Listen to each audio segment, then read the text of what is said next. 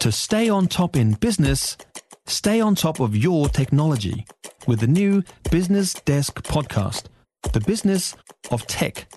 Listen on iHeartRadio or wherever you get your podcasts. Three leaders, three countries, one week.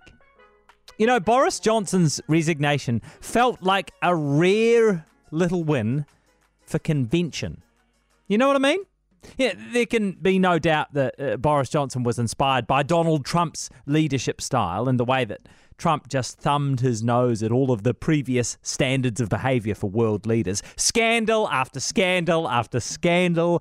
Boris Johnson managed to duck and dodge and deflect and survive what would have been politically fatal for most other leaders in the pre Trump era.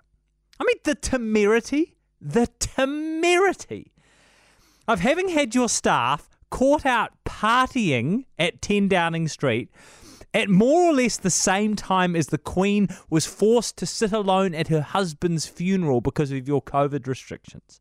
The audacity. In one sense, it's astonishing that Boris Johnson survived as long as he did. But in another, I'm still surprised that he actually announced his resignation. Entertaining he may be, but the man clearly isn't burdened by any great sense of integrity. I'll only fully believe he's gone when he's gone. But yeah, it's interesting to compare Boris Johnson with Trump because in the end, it wasn't the public that forced Boris Johnson's resignation, it was his own party. It was his political colleagues. They stood up and decided that actually this time he had gone too far. And, you know, if you compare that with the Republicans in the US, many of whom are continuing to undermine their own democracy and deny the election result in order to stay on side with Trump. Well, in a way, Johnson's resignation shows us just how messed up America really is. Three leaders, three countries, one week. I think it's pretty obvious. Jacinda Ardern is much more popular overseas than she is in New Zealand right now. Yeah, overseas they focus on what her leadership represents rather than the detail of what she has or hasn't achieved. They see a charismatic, empathetic young woman, kindness, all that stuff. You know, Stephen Colbert isn't digging too deep into Kiwi Build or child poverty stats, the healthcare workforce shortages, gang crime, etc. That being said, I think even Jacinda Ardern's harshest critics have to give her a bit of credit for this overseas trip. The pathway to citizenship changes announced for Kiwis in Australia and Anthony Albanese's new common sense approach to deportations should have a really significant and meaningful impact on the future of 501s.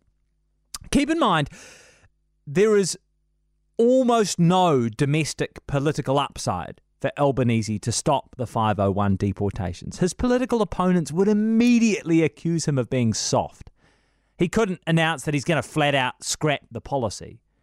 But from our perspective, he's done the next best thing. They are changes that were never going to happen under Scott Morrison and all come down to the relationship between the two current prime ministers. With the change in government across the Tasman, Jacinda Ardern has managed to soften the impact of the 501s policy about as much as is politically possible in Australia right now. And I say well done for that.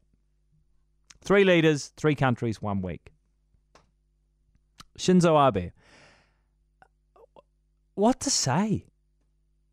I I just lay in bed last night, uh, tossing and turning and and thinking about it, and I just I felt stunned. I mean, it is just awful. It is truly shocking.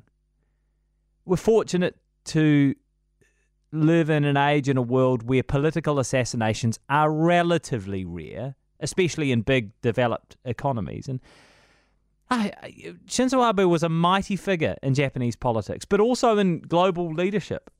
You know, these moments, I know there's something about them. Eh? They they are just they are deeply, noticeably unsettling. And I know that uh, you know at the moment we don't know a lot about the assassins' motivations.